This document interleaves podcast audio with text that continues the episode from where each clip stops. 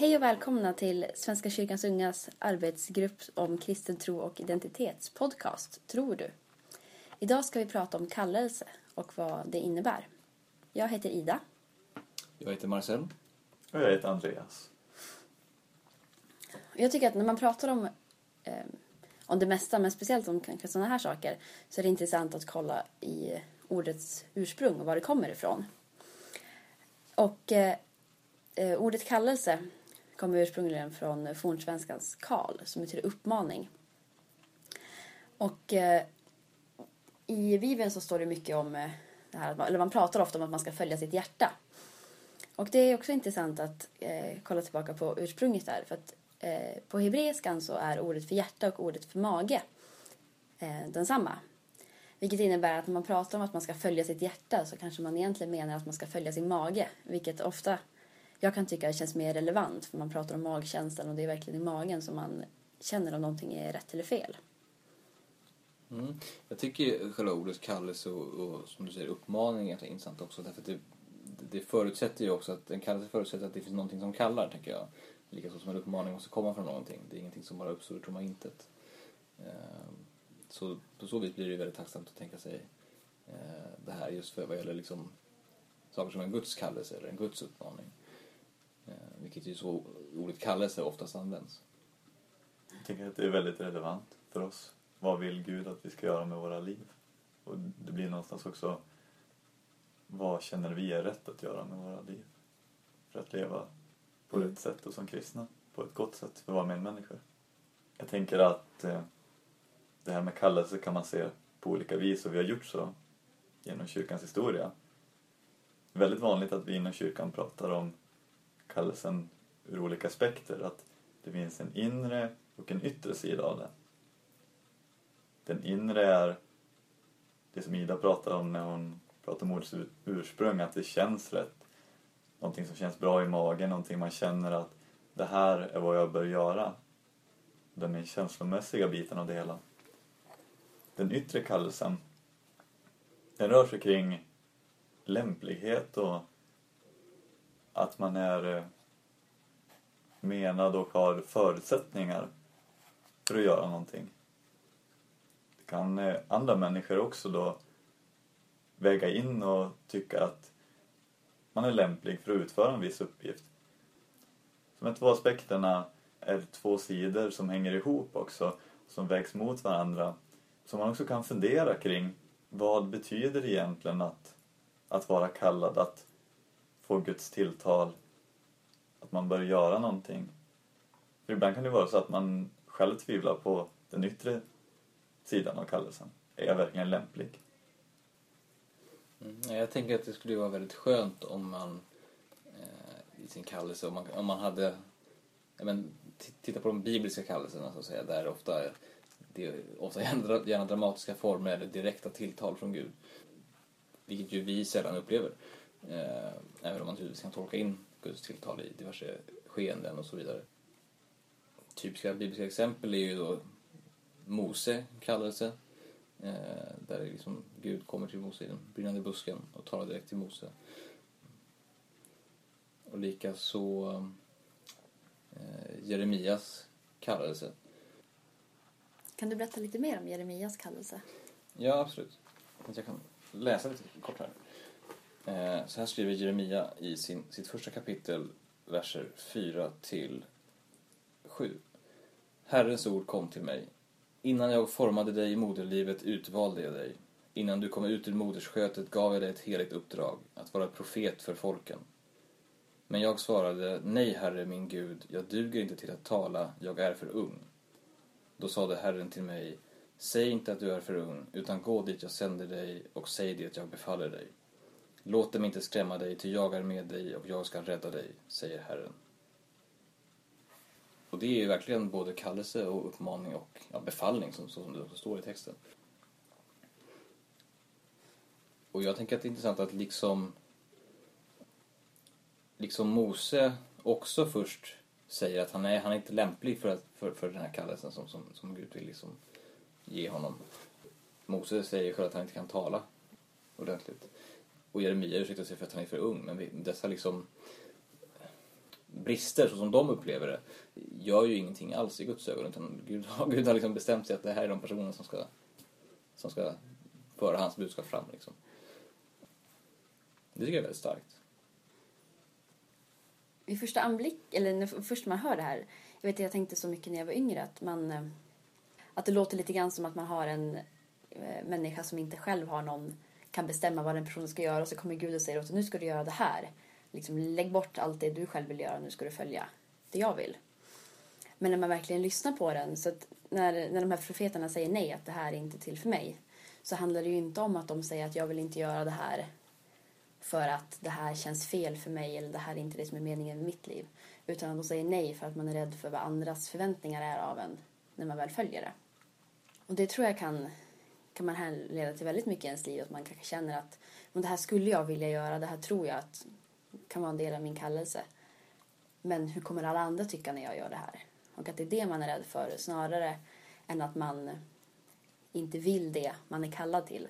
För jag tror att man innerst inne verkligen vill det man är kallad till.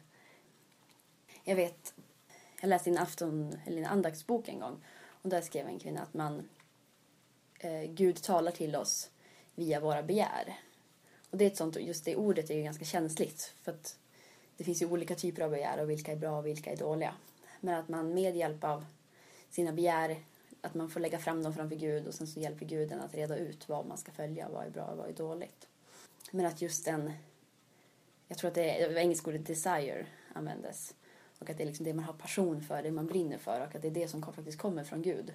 Så att lyssna till den inre rösten som en del säger och att göra det man brinner för handlar om att lyssna till sin kallelse och lyssna till vad Gud vill med ens liv. Och det är ingenting som man kan leta efter utifrån utan det är bara sånt som kan komma inifrån.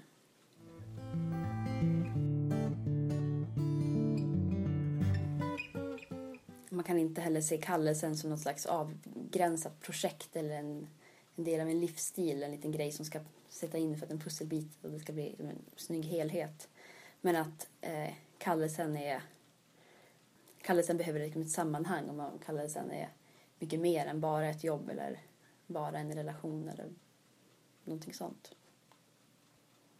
Jag tänker angående de bibliska personerna och profeterna så är det intressant också att se symboliken i här har vi en person och Gud men också tänka sig människan som Guds avbild i relation till Gud. Att se att människan motsvaras här av en profet som, som tycker att man inte är, är värdig att föra fram Guds budskap. Att det är symboliken som, som människan ändå, med alla våra fel och brister, så är det där Gud lägger budskapet och lägger gåvorna till alla oss människor. Och att oavsett vilka fel eller brister vi tycker att vi har så har vi ändå en, en roll bland våra medmänniskor. Mm. Jag tänker ju att det är väldigt talande just det här att eh, om man tittar på de bibliska exemplen hur Gud kallar just ja, men, människor som upplever att människor som är osäkra, människor som upplever att de inte är rätt person för just det Gud ber av dem. Eh, om man tittar på kallelsen i Nya Testamentet där har vi ju eh, men, när Jesus kallar lärjungarna så kallar han ju väldigt enkla människor. Fiskare till exempel. Eh, kanske människor som inte står så jättehögt i samhället men ändå liksom, och kanske inte heller människor som är vana vid att tala inför stora folkmassor eller människor som liksom är de givna profeterna som man kanske tänker sig. Man tänker sig att det rimligaste vore ju att gå att omvända några skriftlärda liksom. Eller rabbiner eller så. Men eh, hur Gud och Jesus och genom att vad ska man säga, bryta liksom förväntningarna på, på de här människorna också gör att de själva bryter sina förväntningar på sig själva. Att, att eh, eh men Jeremia som ansåg sig vara för ung ändå går ut och är en kraftfull profet och Mose som var rädd för att tala knappast gjorde någonting annat liksom, än, än att, än att liksom, leda sitt folk sin resten av sitt liv. Och det tycker jag är, det är väldigt häftigt att se. Sen en, en lite annorlunda en, en eh, omvändelse och kallelsen som sticker ut är ju kallelsen av, av Paulus eller Saul då, som hette från början, eh, i Apostlagärningarna. För där har vi då, Paulus omvändelse, där, där har vi snarare då en person som är som inte är osäker, men som har en helt annan inställning bara. Han förföljer ju kristna. Ja, ja precis. precis. Eh, men men eh, där har vi en person som då snarare är en, en, en, en person i maktposition redan från början. Eh, men som står i, liksom i, i, ja, men i en fiendeställning gentemot de kristna. Precis, jag tänker att kallelsen kan vara så olika också. För Paulus så blir det verkligen som ett, ett slag. Hur han, han i princip får en, någon form av, av uppenbarelse och förstår att hans väg är inte den han vandrar just nu utan att han, eh, han blir ju kristen högst flux där. Precis, och, och Paulus eh, omvändelse är ju också, men den är ju dramatisk, han slås till och med blind eh, och är blind x antal liksom, dagar. Och, så. och det ställer ju den absolut li, som lika dramatisk som, som Mose den brinnande busken eller, eh, eller andra exempel liksom, i Bibeln. Jag tänker också att så här kan det vara i ens eget liv att man också kallelsen vecklar ut sig på olika sätt. Och den gäller ju som Ida sa hela livet men också på olika områden. Och man förstår den kanske bitvis och allt eftersom. Och att ibland så är det någonting som sakta växer fram. Och, och en del gånger så, så kan det komma över en så här som, som Paulus när man slås blind så att man nästan upplever en omställning till livet, att man, man ser sitt liv annorlunda från det tillfället. En perspektivförändring också. Jag tänker att det är olika aspekter som, som är olika hos olika personer och en del upplever mer av det ena, en del av det andra men att kallelsen är ju ingenting som, som heller bara är färdigt. Att man, man känner att jag är kallad till det här och sen lägger man bort det. Det är ju en konstant dialog också med Gud. Mm, och jag, jag tänker att, att eh, just Paulus blindhet är någonting man kan också kan se som en, en metafor. Att kallelsen kan vara så pass stark att den liksom utesluter allting annat. Att man bara ser kallelsen. Att alla andra liksom, saker blir, blir oviktiga nästan. Och det kan ju nästan också vara, alltså det kan ju leda till ett destruktivt beteende tänker jag. Om någonting helt och hållet tar över handen. Framförallt om det sen också får negativa konsekvenser för, för en själv eller så. Jag Ja. tänker att där är det viktigt också att veta hur känner man vad man är kallad till kontra då det man bara vill för att man tycker om det, för att man tycker det är bra men som kanske är skadligt. Det är ju lätt att gå in, om man är lagd åt det hållet i alla fall, att man får en väldigt, väldigt stark passion för någonting och känner att det här är det enda jag vill hålla på med. Och det kan ju vara allting från eh, science fiction-böcker till eh, myntsamling eller ja, vad som helst. Och att när man verkligen är ett sånt, liksom inne i den bubblan, då är det det enda man ser och tycker att det här är det enda som ger livet mening just nu. Men så märker man ju efter ett tag att även det svalnar och det blir inte riktigt lika intressant längre och sen så kan man liksom gå vidare med att man ändå kan ha kvar den delen och ett litet intresse av det. Och att kallelsen som du säger också, att, att det är mer än så. Mer än att hitta en tillfällig person i någonting. Utan det är hela livs, ja hela livet. Men ibland kan jag känna att man blir lite, när man, speciellt när jag läser i Bibeln, att jag blir lite avundsjuk. För man, det är de här, det kommer en blixt, typ, han blir blind eller att, att det är väldigt extrema situationer och att man sitter där och man vet kanske inte vad man ska göra med sitt liv. Och som student är det ju väldigt lätt att relatera det här. Vad ska jag plugga? Vad ska jag utbilda mig till? Vad är meningen med, med min karriär eller mitt liksom, liv på det planet? Och att det vore ganska skönt om man bara kunde få en blixt nedslagen eller en väldigt tydlig uppenbarelse att det är det här du ska göra. Men det, det tror jag är att ja, man kan ju aldrig direkt kräva en uppenbarelse från Gud.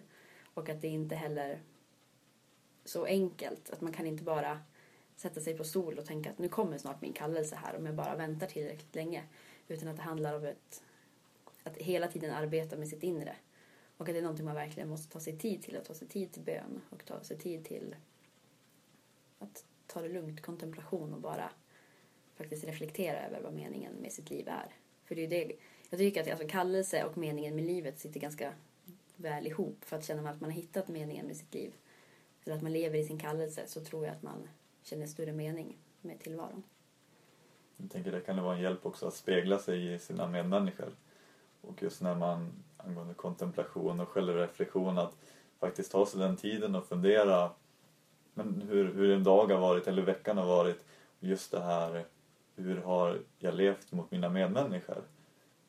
Vad har jag gjort för bra, för dåligt och känna efter verkligen hur det känns och i förhållande, vilka situationer känner jag att jag mår bra i, vilka situationer känner jag att jag uträttar någonting som är en del av Guds verk också.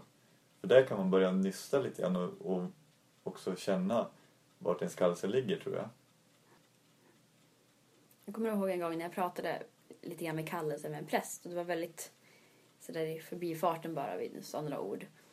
Då var jag lite inne på det också, att, att vara kallad det måste innebära vad är jag kallad att arbeta med i kyrkan egentligen. Det finns liksom lite olika saker jag kan välja mellan eller jag kan vara kallad till att gå i kloster. Det var liksom de jag hade i huvudet. Och då sa den här prästen till mig lite snabbt bara att, att kallelse eh, kan vara när jag steker pannkakor till mina barn. Och det tyckte jag lät så himla... Det lät ganska fjantigt sådär, lite fånigt. Bara, men hallå, Ska, man ska ju viga tio år av sitt liv till studier eller man ska ju liksom stå längst fram och leda eh, fira mässa och sånt och inte steka pannkakor till sina barn. Det kändes jättetöntigt. Men sen efteråt när jag verkligen började fundera på det så kom jag fram till att det är kanske det snarare ett kall handlar om. Att, att det inte måste vara att vad man ska göra i kyrkan eller vad man ska arbeta med utan att det handlar snarare om liksom livshållningen. Och att steka pannkakor till sina barn så barnen blir väldigt glada och att man är bra förälder eller att man verkligen tar sig tid till relationer. Att det är lika mycket, eller mer skulle jag säga, ett kall än vilken typ av arbete man ska ha. Jag tänker att kallelsen ytterst handlar om människans relation med, med Gud. Och vår relation med Gud är ju vår relation till skapelsen. Och att därigenom så också vad vi är kallade till är, är det vi uträttar i vårt liv och det sätt som vi lever som är gott och skapar goda relationer. Där vi känner att det vi vill göra och vår längtan faktiskt möter också våra medmänniskors behov eh, och läker relationer och, och stärker dem.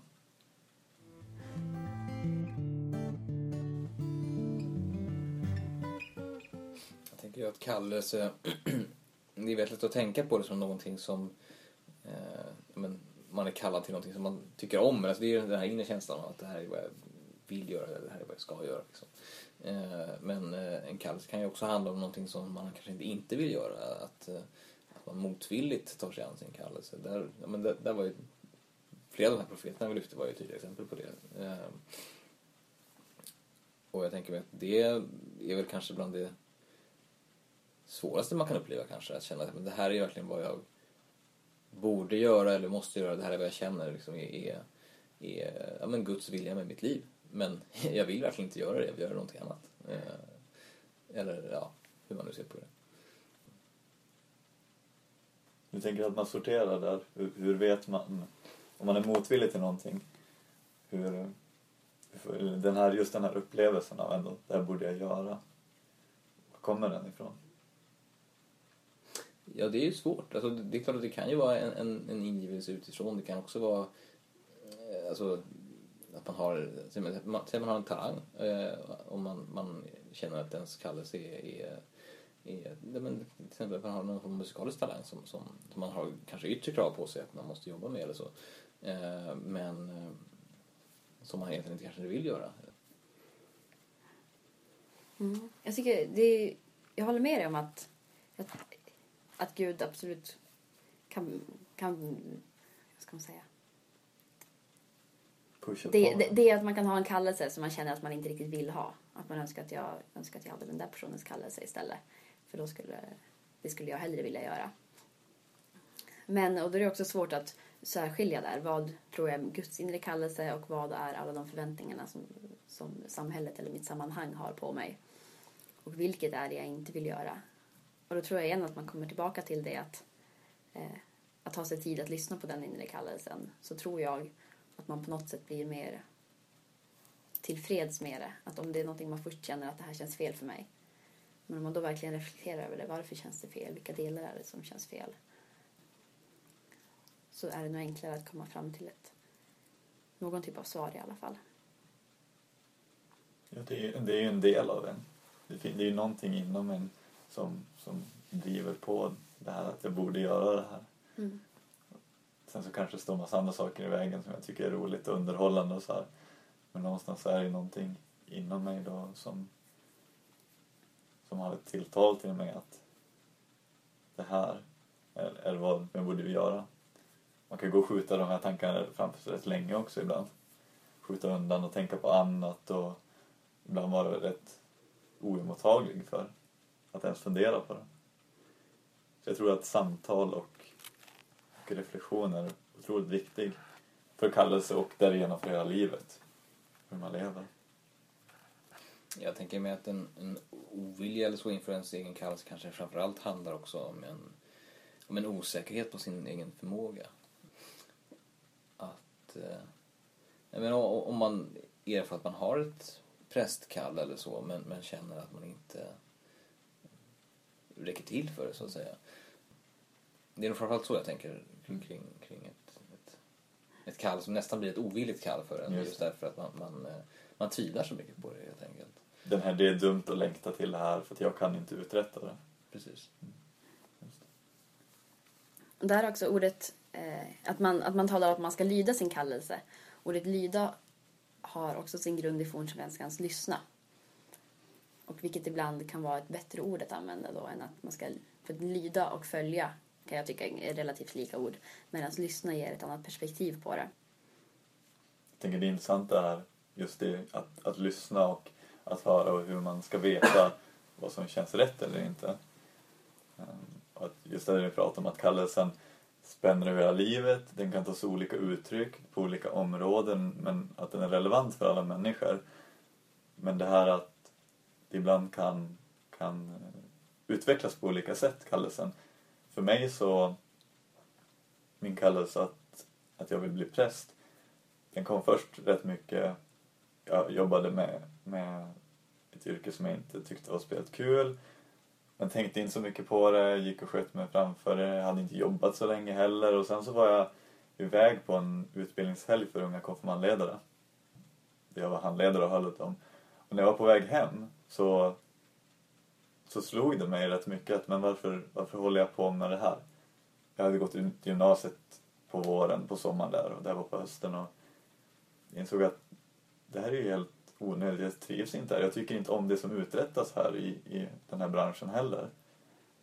Och så insåg jag samtidigt det också att jag vill kanske försöka bli präst. Det var tankar som jag hade lekt med tidigare men aldrig vågat riktigt, riktigt öppna upp för mig för. Och när jag gjorde det så, så var det först rätt omvälvande och jag, min process var rätt mycket att, att det var som att bli förälskad lite grann i en människa. Verkligen så här, men wow, det, det här vill jag.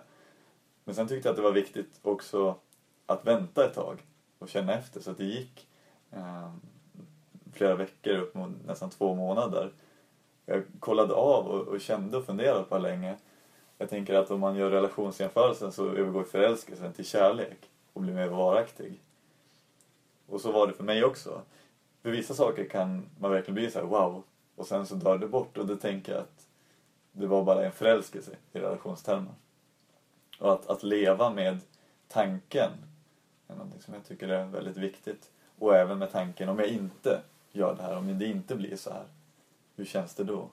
Att gå med båda perspektiven, först det ena och sen det andra. Och så jämför man vad man känner. När jag valde min utbildning så var det också ganska likt att jag...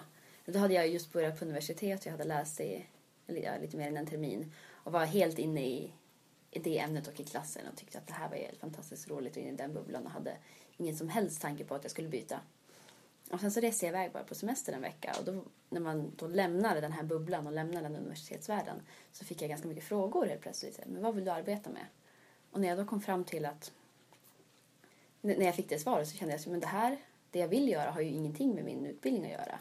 Varför, varför pluggar jag det här ens? Och sen så kom jag hem och sen så från att ha varit verkligen stort förälskad i min utbildning liksom på tre dagar så hade jag eh, hoppat av och bytt inriktning eh, ganska radikalt från samhällsvetare till naturvetare. Och det var ett sånt beslut som var tagit väldigt mycket på spontaniteten. Det var taget på, på känsla och liksom i, i, i ja, på några- I stunden, precis. Och sen så var man ju tvungen att leva med det beslutet i ganska många månader innan plugget faktiskt började på riktigt. Så det var nog också ganska bra tror jag att få komma ner lite och verkligen förstå det här beslutet har jag tagit nu. Och sen efter det så är det någonting som jag verkligen aldrig har ångrat utan känner varje dag att man blir bara mer och mer kär i sin utbildning och i allting man lär sig. Men det är svårt det att jag tycker det kan vara svårt att vänta när man har fått en ingivelse. Jag kör allting på liksom spontanitet och första känslan. Det här känns bra, nu kör vi 110 procent. Och så kanske det går ett tag och då kommer man fram till att Oj, men det här var inte rätt. Jag skulle kanske ha tänkt efter lite bättre. Och på så sätt så hade man sluppit en hel del problem längs vägen. Kanske. Jag tänker att det fantastiska också är att man kan ändra sig och det går att lösa saker och det går att kasta sig ut rätt hejdlöst i, i många saker. Och då blir det också väldigt tydlig kontrast ändå. Om man känner så här, det här måste jag göra och så ger man sig in i det direkt så kanske man också märker väldigt fort antingen oj vad bra det här men det kan också bli det här var ju jättekonstigt, varför gör jag det här? Och så kan man, kan man leta igen. Så att det, jag tycker att det är bra. Jag tycker att det är jättebra att verkligen känna efter och ta sig an den känslan. Ja, det är svårt att veta vad man än kallar sig att göra om man aldrig har provat på någonting heller. Att man inte vågar chansa, att man inte vågar ge sig ut. För att det handlar ju också om vad man själv kommer på längs vägen. Vad, vad som känns bra, vad som känns mindre bra. Om man bara sitter hemma och inte, inte vågar börja plugga, inte vågar flytta eller inte vågar satsa på en relation så vet man ju inte heller vad som kunde ha varit här och vad man kunde ha lärt sig på vägen. Jag tänker att det är intressant det där när man är i perioder med mycket frågetecken i livet. Det här med kallelse också, att det yttre kan vara viktigt att folk ibland bekräftar men precis som för profeten som själv tvivlar på sin förmåga så kan det ibland vara bra att när man har perioder av fundering i sitt liv så bör man kanske inte alltid ta så mycket råd heller från andra människor. För ofta så, så avspeglar ju det vad de vill att du ska göra med ditt liv. Men det kan bli väldigt förvirrat och då känna efter vad man själv vill. Det är ju konstigt att få råd om man inte får råd. Men det fick jag en gång. Att, att rådet att när man står inför ett, ett val i livet, kanske vad man vill göra till exempel. Att först själv fundera. Folk kommer ju fråga, speciellt när man går ut gymnasiet, folk kommer fråga vad man ska göra och de kommer ha förslag vad man ska göra. Men när man inte, inte tar in det så mycket utan man funderar själv och letar och känner efter och testar. Och när man, när man tror att men det här tror jag känns rätt och så testar man det, att då kan det vara relevant att höra med andra också. Men när man har hittat sin, sin inställning till det hela och vet lite grann. För då är det också lättare att om folk kommer med, med kommentarer då kan man ju känna också så här. Men vem är du att säga att jag inte kan göra det här? Om man väl har, har satt sig för det innan. Så det, det funkar för mig. Det behöver inte funka för alla. Men jag tyckte det var väldigt skönt att inte lyssna så mycket på alla människor runt omkring mig innan jag hade hittat någonting. Själv så kände jag en ganska så stark prästkallelse som konfirmand redan. Eh, vilket nu är 11 år sedan och jag har precis börjat eh, studera eh, religionsvetenskap. Eh, så jag hade ju några år liksom att, bolla det här kallet. Eh, och gick ganska många år med, med att det var ganska fast. Och sen så gick jag några år när jag liksom tänkte att nej, det här är inte alls vad jag ska bli. Jag ska bli lärare istället. Och sen så hade jag också någon period när jag liksom stod och vägde på de här två. Eh, innan jag sen nu har haft ytterligare några år där jag har varit ganska fast igen på att det, det är präst som är, som är vad jag känner att jag är kallad att bli. Och ja, men det, det tänker jag liksom, precis som, som, som du sa Ida, att, att eh, man behöver ibland den här betänketiden. Liksom. Det är bra att, att få, få känna efter. Samtidigt som det kan också, det också kan bli att man kanske känner efter för mycket, tänker jag. Eh, om man går i 11 år och tänker på någonting så kommer man förmodligen börja tänka på andra saker också. Och till slut kommer man ju till den punkten att nu kan man inte fundera längre. Man, just när det gäller utbildning, man kan läsa ramscheman hur mycket som helst. Man kan kolla vilken litteratur man ska läsa. Man kan se vilken, vilken byggnad skulle jag tycka att det var trevligast att plugga i. Men till slut så, så står man ju där och då är man faktiskt tvungen att göra ett val också. Och att att det är viktigt att komma ihåg det som du sa Andreas att det är inte att alla val man gör behöver inte vara livsavgörande på det sättet att någonting verkligen tar slut när man gör ett val. Utan att man bestämmer sig för det här vill jag göra nu för det här känns bra och sen så kanske man skaffar sig ett yrke som känns fantastiskt bra. Att man i tio års tid går varje dag till jobbet och tycker att det här är mitt kall och att man verkligen lever livet. Men att man efter tio år känner att nej men det här, nu är det klart. Nu får, och att man faktiskt då får byta bana. Man får flytta från en stad som man tidigare har känt att i den här staden så finns allting jag behöver. För att vi människor utvecklas ju också hela livet. Och att det är viktigt att man känner att, eller att veta om i alla fall att Gud är med en under hela den tiden som, under hela ens liv och under alla dalar och alla toppar. Och att ens kallelse kan förändras med tiden men så länge man har Gud med sig så har man möjlighet att hitta tillbaka till den vägen, hur den än svänger sig.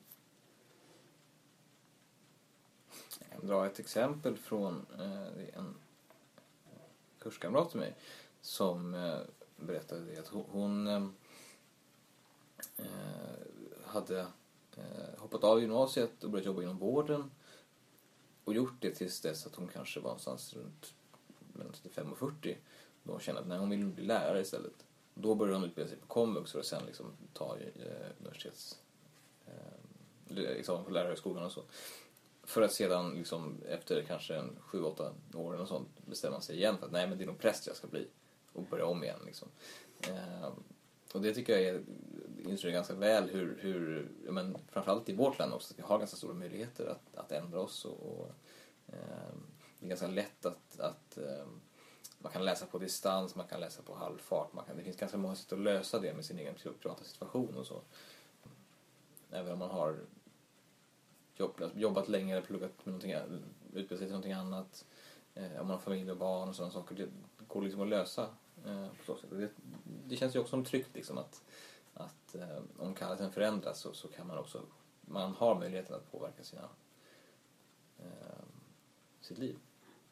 Jag tror det är viktigt att kunna känna en, en trygghet i den friheten. Men att också inse när man, när man väljer någonting så väljer man ju alltid bort någonting annat. Om inte annat tid i sitt liv bara. Och att inte ha så mycket ångest över det. Att erkänna för sig själv att det går inte att hinna med allting i livet samtidigt. Rent tidsmässigt också, det finns bara så många timmar på en dag. Och att, att de två perspektiven är för mig i alla fall viktiga att ha. Friheten att inse att jag kan följa det som känns rätt, att det kan komma att förändras, det kan komma att gälla olika saker.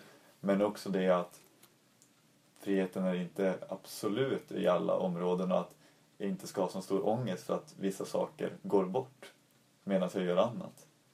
Utan att så ser livet ut. Att eh, vi gör olika val det är någonting fint med, med att vi gör olika val som har någon form av konsekvenser också ändå för vårt liv.